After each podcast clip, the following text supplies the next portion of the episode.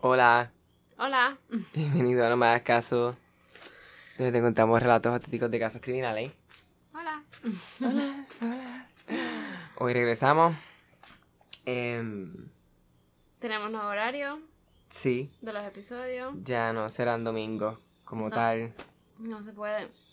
so será lunes. Y si por alguna casualidad de la vida no se puede un lunes, pues será martes. Pero ya saben, no será domingo domingo, religiosamente. No. Em, ay, Ah, se Rosalía, la gata. Em, ¿Y qué, qué tal? Bien. Cansada. Ay, sí, yo también. Estoy como drenado. Sí, anoche me acosté súper tarde. Bueno, antes de empezar, como siempre, el wow. Wow Digital Marketing y gracias a Patreon. Patreon.com slash no me hagas caso. Visita. Y para que veas cosas chulas ahí. Y ahí. Y nos ayude. Be a Exacto. fan. Exacto. Bueno, Carlita, hoy te toca a ti. Yeah. Esta semana te toca a ti. Yo empecé este nuevo año con un caso bastante Famous. disturbing. Yeah. So, El mío está parte disturbing también, el de hoy. ya vi el título y Ah. está, me, está, me intriga. sí, pero esta cabrona yo creo que va No, no, a no, no. la. No. Que tenemos equipo nuevo aquí. Estamos brillando. Ya verán los videos. Bueno, Siento- Carlita. Estoy demasiado fea para esta mierda, en verdad. Nene, nena. Ok, just No. start. Bueno, Pero vamos a empezar, a, Carlita, con el am, caso de hoy. Ajá. Hoy viajamos a Barcelona. Barcelona. No voy a leer nada en catalán. Porque no quiero que mm, nos publiquen comentarios no, racistas. No, olvídate, no, no, no. No. No, opinamos nada No, sobre solamente fue en Barcelona. Muy bonita la ciudad, by the way. Um, y voy a hablar de Enriqueta Martí. eso. Mira, como Ricardo, un amigo de nosotros. Es verdad. Ricky Martin, mentira. Martí. Enriqueta Martí. eh, ella la conocen como. Tiene varios nombres, pero la conocen como Enriqueta Martí, eh, vampira de Barcelona, asesina de niños, Ay, Dios mío. etc, etc.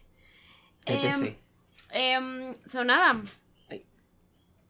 Para empezar, esto es old school again. Tengo mis notas y mis papeles. Eh, Enriqueta Martí Ripollés nació el 2 de febrero de 1868 Anda, pan. en San Feliu de Llobregat. Ve, Eso es catalán, I don't, I don't know. Lo siento si lo asesino. En Barcelona. Ok. Voy a dar un resumen primero y luego voy a poner un. Voy a poner unos datos que como que globaliza el, la sociedad en el momento Ok, ok, y ok. etcétera. Contexto. Pero eh, vamos a ponerlo en contexto. Pero vamos a estos, estos details. Ella sembró el horror. No, mentira. En estamos en Barcelona en 1912. Ella se conoce y se la acusaron. ¿no? Ella secuestraba, ella se prostituía y asesinaba a niños para extraerles la sangre, Mm. las grasas y el, el tuétano de los huesos y para elaborar pócimas que sus clientes consideraban mágicas. Em, so, obviamente cuando encuentran a esta mujer, encuentran lo que ella hacía y la descubren y la arrestan, esto se convierte en un super circo, un super morbo en España Me imagino. en el momento. Yo pondré fotos de los periódicos y eso. Son bastante... Estás en 1912, uh. Se frañan que Al se. principio del siglo XX, super Se old inundó el. Titanic. Yeah, también. Fun facts. Titanic fue abril de 1912. sí. Abril 12, ¿no? 12. Eh, abril 15. Whatever. Se inunda, se inunda, se hunde. De 12 al 15 estaba. Ok. En otras palabras, quiero decir aquí. Ve, ya empezaste con. Sorry. Ella se convirtió en una leyenda también. Como tipo la llorona, ajá. Ah, no. Si no te acuestas a dormir. O Ah, whatever, ya, como te va a llevar, niños. exacto, sí. Te va a llevar Enriqueta Martí. ¿Qué te pasa? Suena gracioso porque como que, ok. Ajá, Enriqueta. Órale, güey. Vale. Tras el nombre de Enriqueta Martí. Ah, antes que nada, quiero decir las fuentes de hoy. Ah, ya. El País, La Vanguardia y un libro que se conoce como se Damn, se ve titula... esto. Nene, cállate. Eh, Barcelona 1912, que lo publicó Jor- de, perdona, publicado en 2014 14 de Jordi Corominas. Estas son las fuentes. Vale, ok.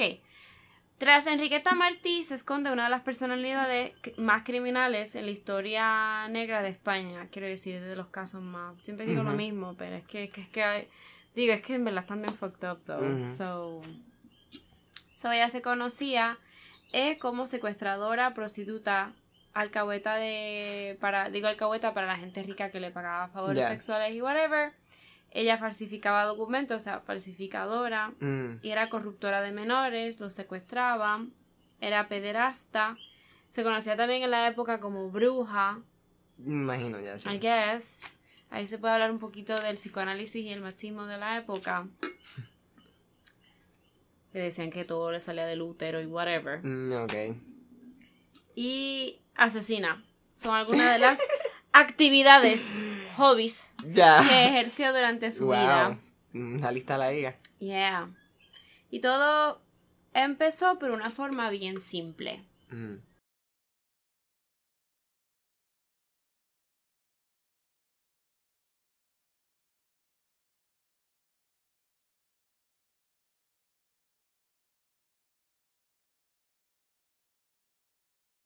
Enriqueta Martí.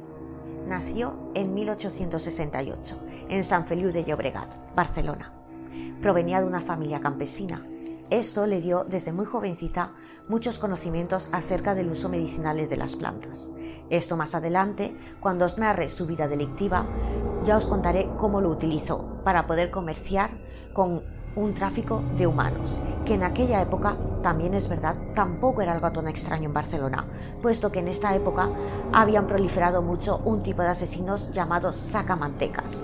Ellos lo que hacían era secuestrar a gente principalmente pobre, sobre todo niños y mujeres, de los cuales aprovechaban prácticamente todas las partes de su cuerpo. Hoy en día sabemos que incluso las caballeras se vendían a los peluqueros de la ciudad, los dientes a los dentistas e incluso el tuétano también se utilizaba en lo que ahora conocemos como la revolución industrial barcelonesa. Sobre todo en aquella época el verdadero problema era que no existían los químicos. También la grasa humana se utilizaba para las maquinarias en las fábricas textiles e incluso en el ferrocarril. Esto hizo que mucha gente se enriqueciera a través de un tráfico de humanos con lo cual esto ya engloba a Enriqueta Martí en todo un contexto social. Enriqueta Martí llega a Barcelona a través de una familia burguesa para la que ella trabajaba cuidando a sus hijos.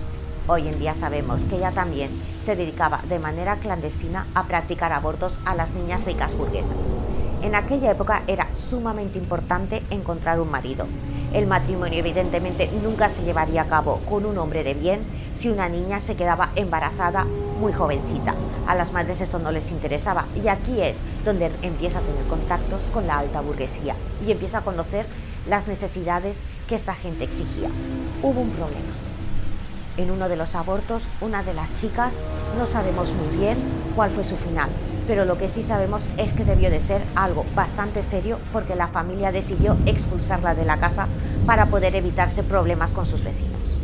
Esto probablemente es lo que condujo a la pobre Enriqueta Martí a tener que entregarse a la prostitución para poder sobrevivir. Sabemos que ella frecuentó al menos tres burdeles en la ciudad. El problema es que Barcelona se había poblado de manera masiva en muy poco tiempo. La ciudad pasó de ser de unos 40.000 a 100.000 habitantes en menos de 20 años. Evidentemente, la mayor parte de la población era muy pobre y en algunas de estas familias de bajos estratos sociales el tener hijos era un verdadero problema. La mayoría de estos niños acababan mendigando en las calles. Ni siquiera sabemos si esos niños mendigaban y luego volvían a sus casas para poder ayudar a sus familias o simplemente vivían en la calle. Y aquí es donde viene el verdadero error de Enriqueta Martí. Hasta entonces ella había tomado contacto solamente, como os digo, con niños muy pobres.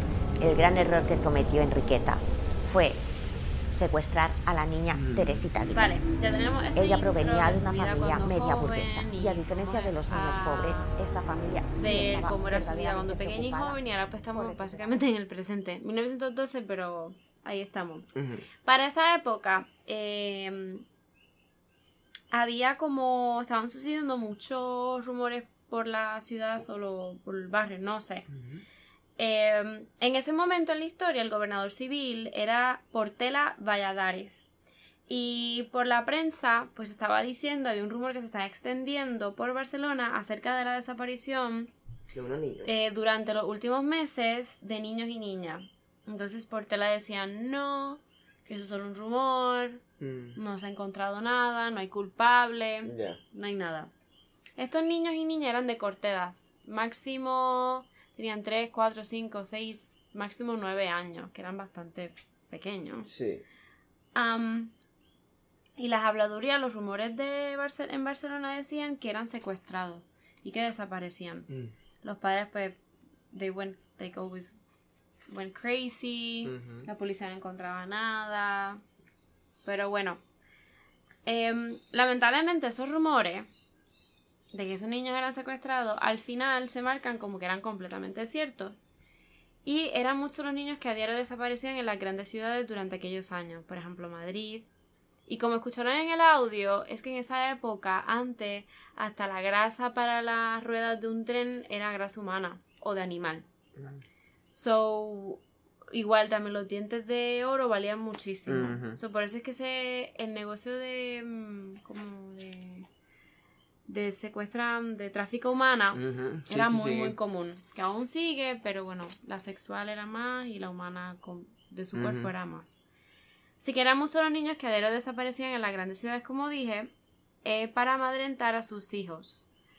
Eh, los padres, perdona, para los padres, para amedrentar a sus hijos, para hacerlos más precavidos, le contaban tétricos relatos sobre el hombre del saco, que eso es como un- es una leyenda Mm. alemana.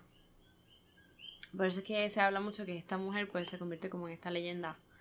Y realmente no se sabe si hacía todo lo que se dijo que hizo Ujú. y whatever. So, por aquellos días, febrero de 1912, apenas tres años después de la semana trágica, and I was like, what the fuck es la semana trágica? I didn't. Yo no sabía que esto existía.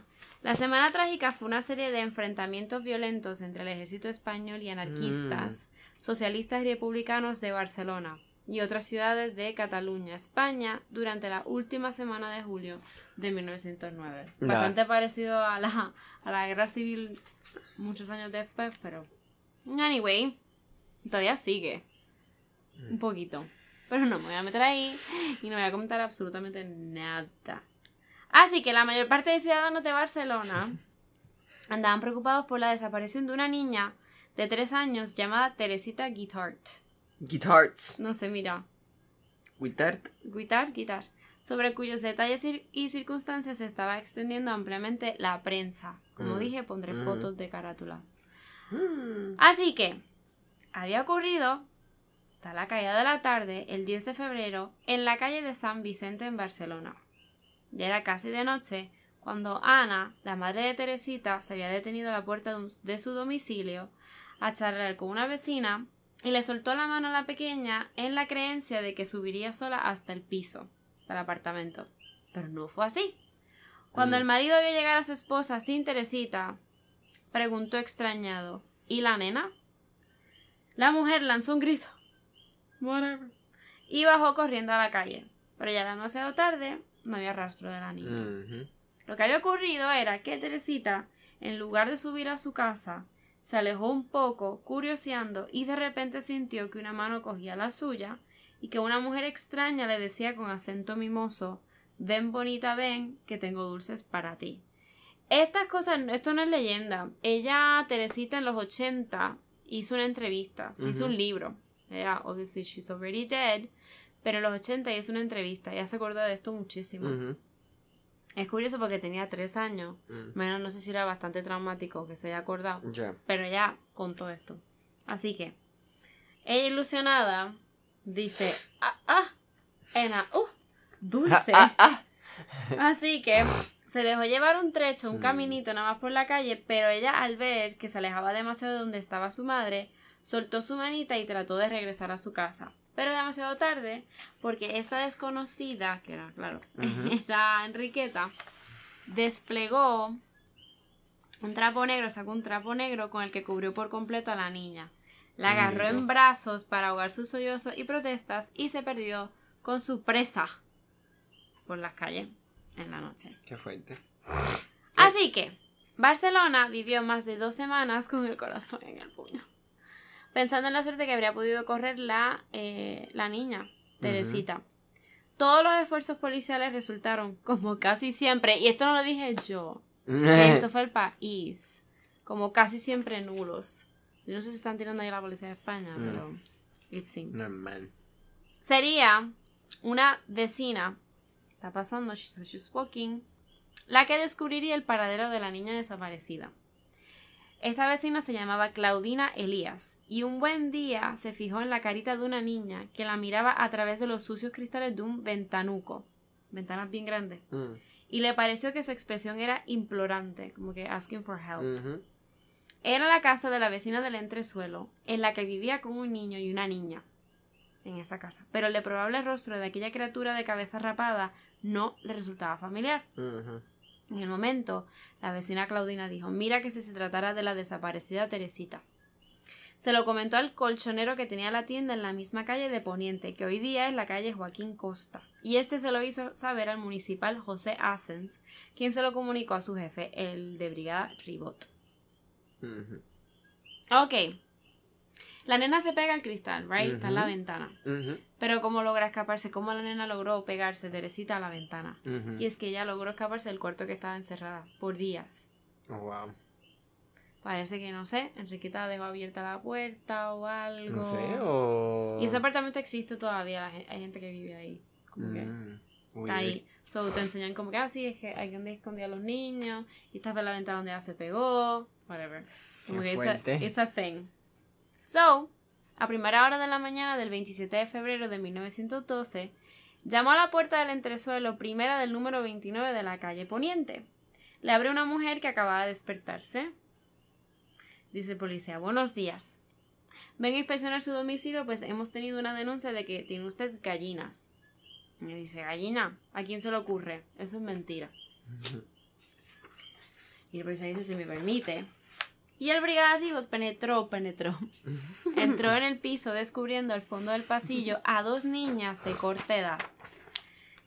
Esta es la tipa. Qué fuerte. La dueña de la casa reaccionó, Enriqueta, y le dijo que sin una orden del juez no podía pasar. Pero era tarde porque Ribot dijo, dude, no. Yo estoy aquí. Yo estoy aquí, estamos buscando una niña desaparecida, como que... mm, a no sé, no le hicieron caso y rápido le preguntan a la pequeña que tenía la cabeza rapada, ¿cómo te llamas, guapa? Y la nena dice, felicidad. Y el policía le dice, ¿no te llamas Teresita? Ajá. La niña vaciló, como que estaba dudando y acabó diciendo, aquí me llaman felicidad. Mm. Ribot preguntó a la mujer quién era aquella niña, Enriqueta, y ella respondió que no lo sabía, que se la había encontrado en la ronda de San Pablo el día anterior y le había dicho que estaba perdida y que tenía hambre, y ella se la había llevado a casa. Y ella dice, y la otra es mi hija y se llama Angelita, añadió. Mm. No había ningún rastro del niño que la vecina decía haber visto en repetidas ocasiones. El nene también desapareció. Una vez en la jefatura de policía, que entonces estaba en la calle de Sepúlveda y cuyo máximo responsable era José Millán Astrey, la secuestradora fue identificada como Enriqueta Martí Ripollés, de 43 años y con antecedentes por corrupción de menores. Había sido detenida en el 1909 en su domicilio de la calle de Minerva, donde descubrieron que tenía un prostíbulo de menores de ambos sexos y de edades que iban desde los 5 hasta los 16 años. Wow. Enriqueta fue procesada, pero la causa se perdió en los archivos gracias a las influencias ejercidas por una persona muy conocida y muy poderosa de la ciudad. Lo que pasa es que Mm. ella le servía a la gente de poder, Claro. gente de dinero, políticos, banqueros, que le ponen los niños a... Ya, ya. Ajá. O hijos de gente poderosa y whatever. La vida de Enriqueta Martí, eh, como dije al principio, como puse en el audio, estuvo siempre muy relacionada a la prostitución para poder comer y poder. Se quedó sin trabajo. So she, pues, pues se quedó haciendo eso. Así que como ella misma comenzó a ejercerla antes de cumplir los 20 años, eh, so, como ella empezó siendo prostituta, pues ella quedaba fornicaba, ponen aquí, en los lupanares de más baja estofa, en la zona vieja y marinera de la puerta de Santa Madrona, en los puertos, ahí como que ella recibía a los clientes.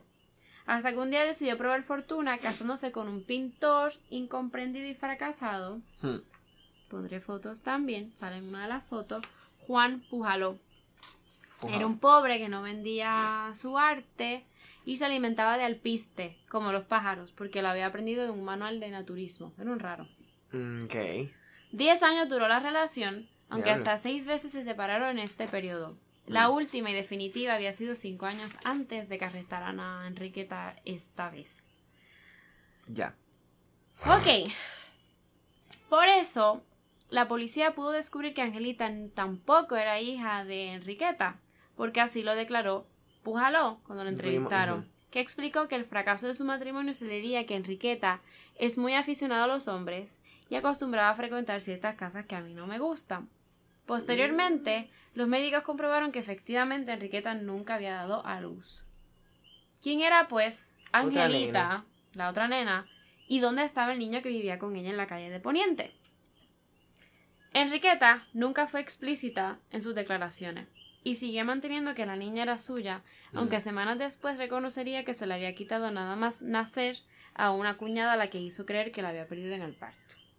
En cuanto al niño, explicó que se llamaba Pepito, nobody knows, que tenía 5 años y que se lo habían dejado para que lo cuidara. Pero como se puso malito, lo llevé fuera de Barcelona para que se cure. Igual como dije, sí le podían prostitutas, sí le habían dejado niños que ella cuidase, e igual ella hacía abortos a, Oh, a mujeres de alta sociedad, ella, como en el audio, pues ese era su, eso era súper clandestino todo lo que ella, lo que ella hacía. Eh, poco a poco, eh, a base de testigos, cuando está pasando la investigación, ellos mismos se presentaban espontáneamente a la policía para declarar. Y se pudo, se pudo no, irse trazando la personalidad de esta supuesta secuestradora. A pesar de que no tenía problemas económicos, por la mañana ella mendigaba y acudía vestida como una pordiosera y acompañada casi siempre de un niño o una niña Mm. pequeñito a centros de acogida, conventos, parroquias y asilos pidiendo limosna y comida. Esta era su ocupación por las mañanas, pero media tarde salía de su casa elegantemente vestida con sedas y terciopelos.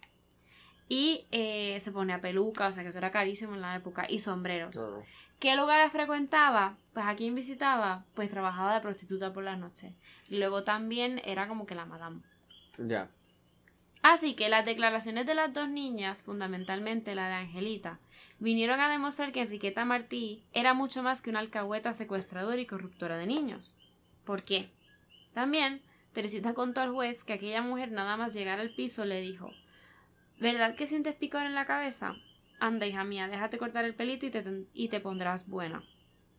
Así que la niña se dejó hacer mientras la mujer, o sea, la, la peló. La mujer le decía que a partir de ahora se iba a llamar Felicidad y que ya no tenía padres y que ella era su madre y que tenía que llamarla mamá cuando salieran a la calle. Pero nunca salió a la calle ni le estaba permitido asomarse al balcón o a las ventanas. Le daba mal de comer, patatas y pan duro y no le pegaba pero solía darle fuertes pellizcos. La única distracción de Teresa en la casa era jugar con Angelita porque ella nunca llegó a ver a Pepito en la casa. A veces se quedaban las dos solas y era cuando tenían más miedo y ella decía que los ruidos en la casa la asustaban, Ay, las Dios. entradas y salidas de gente que no conocía, whatever.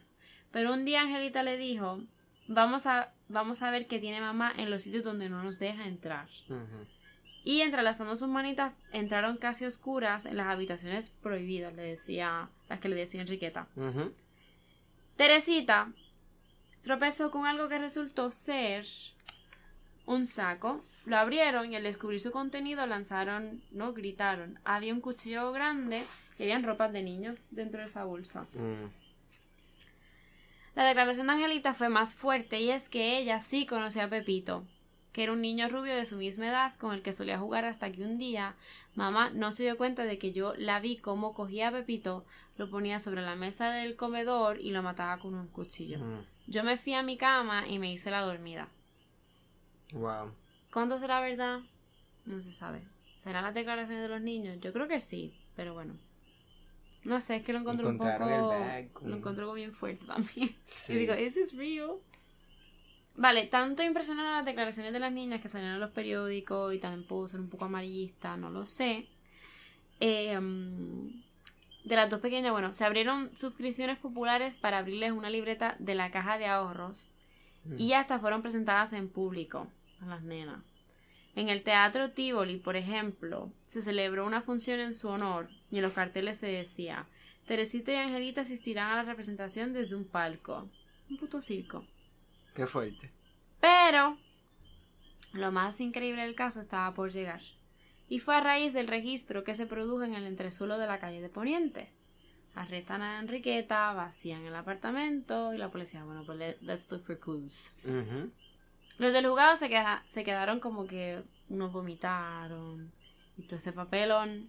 Cuando entre aquellas habitaciones sórdidas y malolientes, porque la casa estaba bien sucia, descubrieron un suntuoso salón amueblado con gusto exquisito, porque la tipa tenía chavo.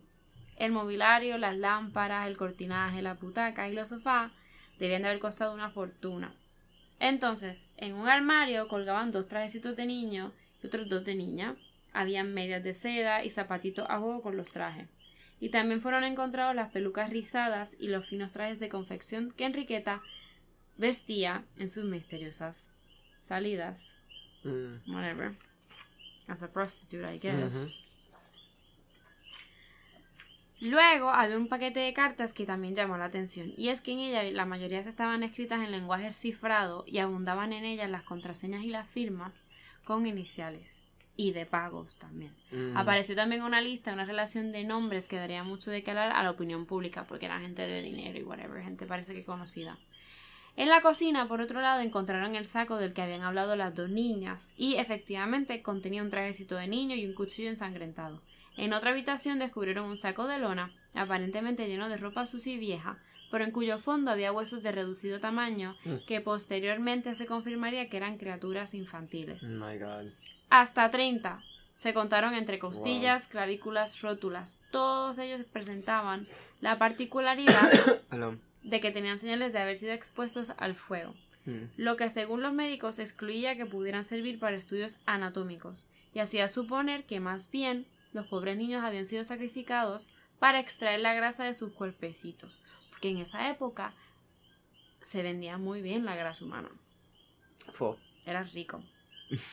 Esta afirmación era en respuesta a la explicación que días más tarde daría Enriqueta justificando que tenía recogidos aquellos huesos para estudios de anatomía. Bueno. Qué loca. Ok. En otro armario descubrieron la cabellera rubia de una niña de unos tres años y la macabra expedición expedición concluyó en una habitación cuya cerradura tuvieron que forzar y en la que aparecieron medio centenar de frascos rellenos, unos de sangre coagulada, otros de grasa y el resto con sustancias que fueron enviadas a un laboratorio para su análisis. Yo me quedé, análisis, si los 90 nunca hacen análisis, porque en el 1912 van a hacer análisis ¿Verdad? Como en mirarlo. España. Like, come on. I don't know. Ella hacía pócimas y las vendía. ¿Qué es eso? Um, pócimas como los magos, como eh, plantas naturales, Ah, eh, pócimas con grasa, sangre, como para hacerte más joven. Eso Ah, ya, ya, ya, ok. No se hacía. Sí, sí. Eh, encontraron un libro antiquísimo que contenía, contenía las fórmulas y whatever. Por eso es que le dijeron, la llamaron bruja luego, pero bueno. Ya. Y también un cuaderno grande lleno de recetas de curandero para toda clase de enfermedades, escritas a mano en catalán y con letras refinadas. A partir de aquel descubrimiento no se hablaba de otra cosa en la ciudad más que de Enriqueta Martí y los principales periódicos nacionales, que por entonces se componían de unas 16 páginas, nada más. Le dedicaban a diario un par de ellas para Hmm. contar como si fuera un folletín de prensa amarillista las novedades del caso bajo titulares como Los misterios de Barcelona.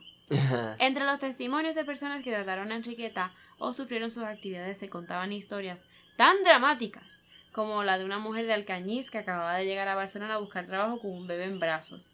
La buena mujer se sintió desfallecer y se sentó en un umbral de una casa. Una desconocida de tono amable se le acercó, era Enriqueta. Que empezaron a, a decir ese tipo de historias como y eran mentiras. Ya. Por eso es que al final uno nunca sabe realmente Sí, lo que pasa, lo qué que fue lo que pasó en hizo. realidad. De todas Em, maneras que hablan. Así que bueno, cosas así. Que entonces ella se llevó a la bebé, secuestraba a los bebés. Em, así que, ante las abrumadoras pruebas, Enriqueta acabó reconociendo que sí, era curandera y que vendía filtros y ungüentos. eh, que confeccionó remedios utilizando determinadas partes del cuerpo humano y de forma repentina también dijo que, eh, que registrasen el piso, que si picaban bien las paredes y el suelo encontrarían cosas también. Oh my god. Em, como sé que me subirán al patíbulo, o sea, donde te cuelgan o lo que sea, quiero que conmigo suban los demás culpables. Mm. No tan solo el piso de la calle de Poniente fue registrado a fondo, sino también los otros domicilios que Enriqueta había tenido durante los últimos 10 años. Y el resultado fue aterrador. Ah. En un piso de la calle de Picalqués fue descubierto un falso tabique que ocultaba un hueco en el que aparecieron más huesos, Ay, Dios. entre ellos varios de manos de niño.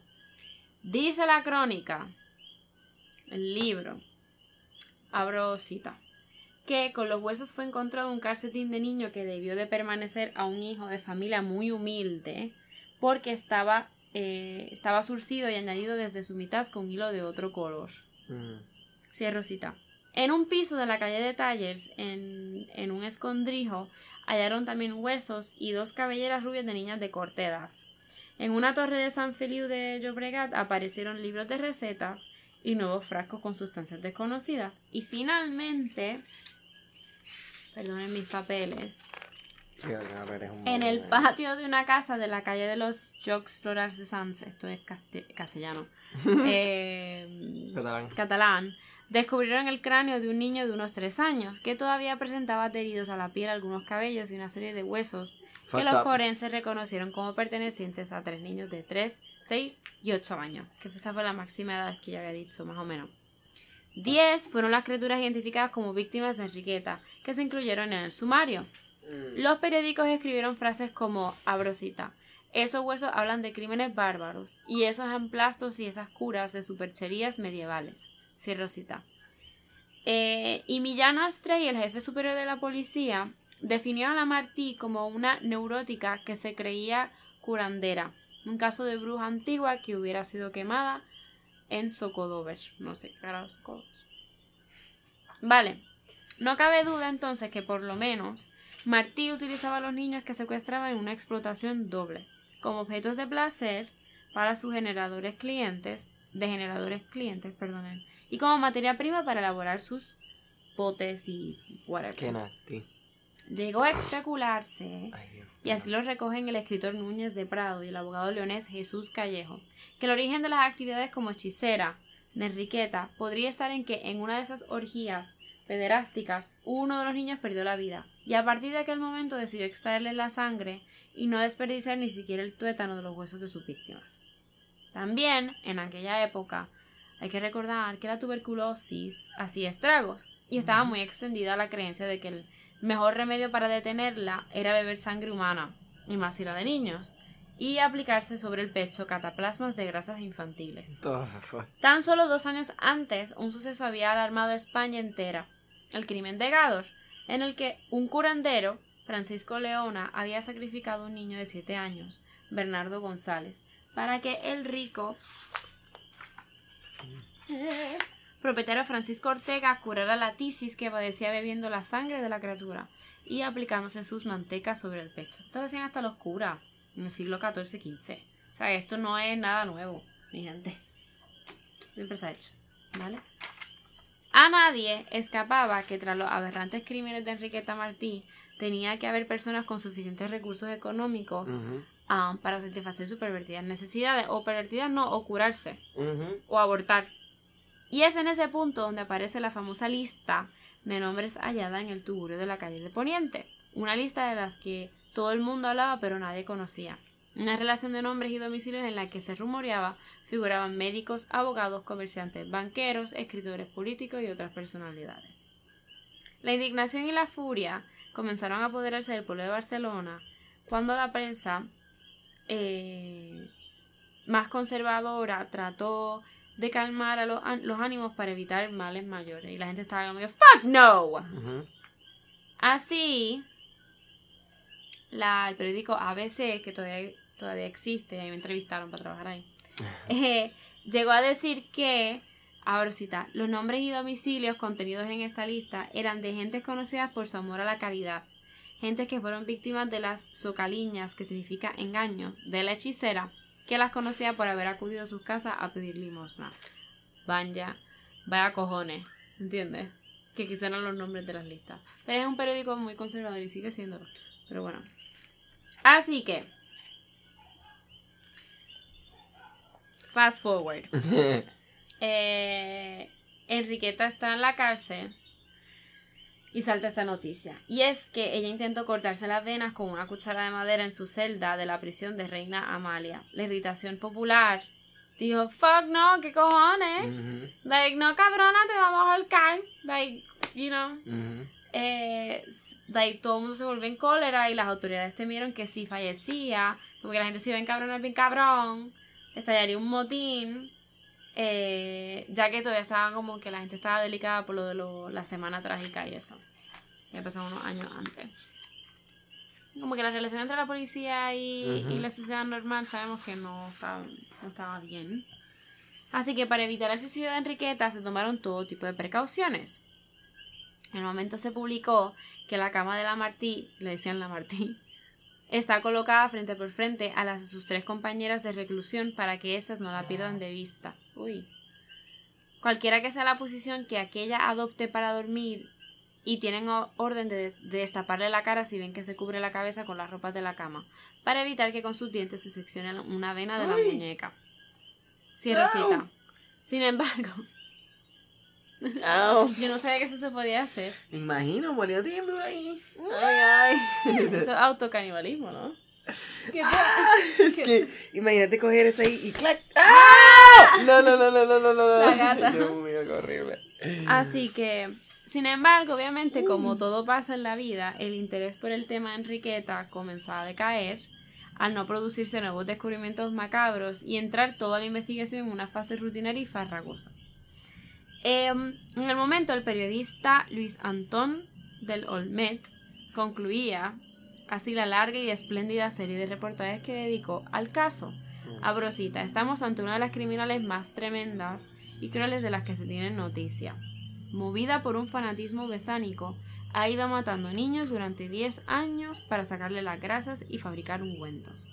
Es un caso inaudito, monstruoso, del que se hablará muchos años con estupor. Estamos hablando ahora. Enriqueta Martí ha de tener leyenda, pero, ¿será cosa de seguir glosando indefinidamente este suceso? Cierra cita. Así que, y para rematar la pérdida del interés por el tema, como dijimos al principio, a mediados de abril, el Titanic se hunde al chocar con un iceberg. So everyone is like, ah. Así que, claro. Meses después se supo que Enriqueta Martí había fallecido en el patio de la cárcel porque le cayeron encima sus compañeras presas. Se especuló que antes de ser golpeada ya estaba muerta, envenenada por encargo de alguien interesado en su mm. desaparición. También como decían que ella conocía a mucha gente poderosa, pues que ella pudiese hablar o lo que fuese, pues también salió ese rumor. Nada de esto se pudo probar. No se pudo probar que se envenenó o lo que fuese. Lo único cierto es que llegó a celebrarse el juicio que aquellas personas que figuraban en la lista, las supuestas tan amantes de la caridad, se acostaron aquel día más tranquila porque Enriqueta Martí nunca dijo los nombres y la llegaron y la asesinaron en la cárcel. Así que realmente luego Enriqueta Martí, como es una historia tan antigua, con cierta verdad o no sabemos si cierta mentira, se ha convertido en una leyenda que te va a coger el cuco. Te va a coger el cuco. Entonces ahora, las investigaciones recientes. Porque this is, this is, this is going. kind of. Como dije, el escritor barcelonés que Luce cita eh, en el libro Barcelona 1912, que se publicó en el 2014, em, de Jordi, realizó una exhaustiva investigación sobre la vida de Enriqueta Martí, eh, repasó las crónicas periodísticas que se publicaron del caso en la época, advirtió que muchos cronistas incidían especialmente en la información escabrosa que se publicó los primeros días, pero prescindiendo de realizar un posterior seguimiento riguroso, ¿no? Más accurate, más verdadero. En opinión de Jordi eh, ajá, Enriqueta Martí, fue en realidad una mujer marcada por un hecho que le destrozó la vida. Se había dicho en un principio que ella no había tenido un hijo, pero aquí dice que sí tuvo un hijo. Ah. Era la muerte de un hijo que con apenas 10 meses a causa de la malnutrición, en palabra de... Mm, no, en palabra, en sus palabras, dice, perturbada por esa situación, secuestró a Teresita. Tal vez, maybe she got crazy. Tal vez para buscarle una compañía Angelita a la otra niña que ella cuidaba en el piso que compartía con el abuelo. Pero la suya no era una mente analítica ni criminal. Hoy hubiera recibido atención psiquiátrica. Mm. Bueno, cierra cita. La. No sé, mano. Sí. La faceta de Enriqueta Martí como asesina serial sería la parte de una leyenda negra infundada para tapar casos de escándalos sexuales a menor realizados por las clases altas de la sociedad y el rapto de niños en el momento.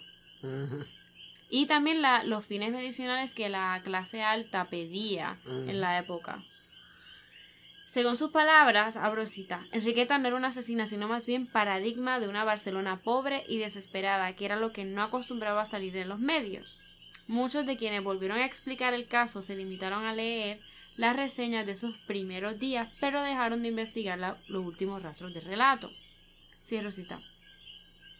En su libro, eh, Jordi explica que los restos de sangre en su casa eran de Enriqueta, que sufrió un cáncer de útero que le provocaba hemorragias vaginales. Para que sepáis. Por su parte, los restos óseos encontrados en su piso tampoco se demostraron que fueran de niños recientemente asesinados. Según Jordi, fueron probablemente extraídos de algún cementerio y utilizados como amuletos mágicos, y otros serían de animales usados para cocinar gallina y huesos de cerdo, porque, pues bueno. Además, considera que no se demostró la existencia de los ungüentos, supuestos ungüentos, que Enriqueta realizaba como remedios medicinales. Ya. Otra investigación reciente es de la historiadora del arte y escritora Elsa Plaza, que también ha investigado la vida y personalidad de Enriqueta, más allá de su leyenda popular como asesina de niños. Según Plaza, Enriqueta moriría en la prisión Reina Amalia, pero no apaleada por sus compañeras de celda, sino de cáncer de útero. Mm, claro. Añade además la escritora, lo único cierto es que Enriqueta secuestró a Teresita, por motivos que nunca conoceremos. Su abogado defendió que sufrió un trastorno por no poder ser madre, y Angelita era su sobrina, y ella la cuidaba. Respecto a los huesos, se demostró que eran de una persona de unos 25 años. Ella era curandera y en aquella época se pensaba que tener determinados tipos de huesos en casa traía suerte. Igual era bruja en esa época. Así que murió el 12 de mayo de 1913, después de contar todo el contenido y las investigaciones recientes que acabo de decir. So, al final, ¿es it true? Or is it not? Bueno, no se sabe.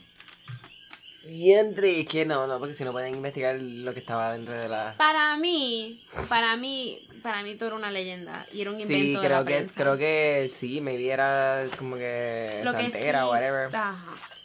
O sea, for sure, me creo más eso que tenga sus creencias que tenía sus cositas ahí. igual estaba jodida mentalmente, quizás por el cáncer o. Y lo de entonces de resida, for sure, una. Un trastorno. Un trauma de como que yo quiero un hijo. Sí.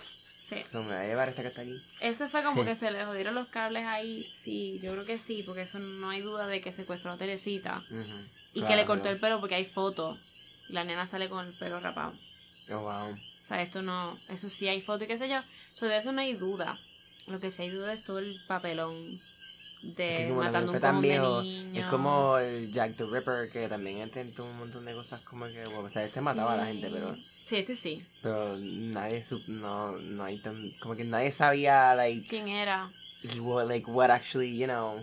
Yo tengo, yo, yo, yo la teoría que más creo de Jack the Reaper es que era el nieto de sobrino de, perdón, el nieto de la reina de Victoria. Uno de los Really? nietos de ella, sí. Que luego lo metieron en, en hospital psiquiátrico, en la misma época. Ajá. Y pararon los asesinatos. Ah, ya. And he was Mm. fucking crazy. Pero sí. Sí, esto, fue otro episodio.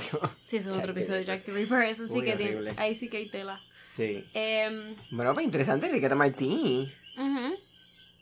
Es, Es una cool leyenda. porque es como un, un- otro tipo de caso que no hemos contado así como... Sí, quería contar algo diferente. Estoy harta de las niñas desaparecidas. Ya, tía desaparecida ahí de los... Bendito. Bueno, que seguiré contando, claro, cosas así, pero necesitamos un break. Sí, creo que voy a... Gracias, Carita.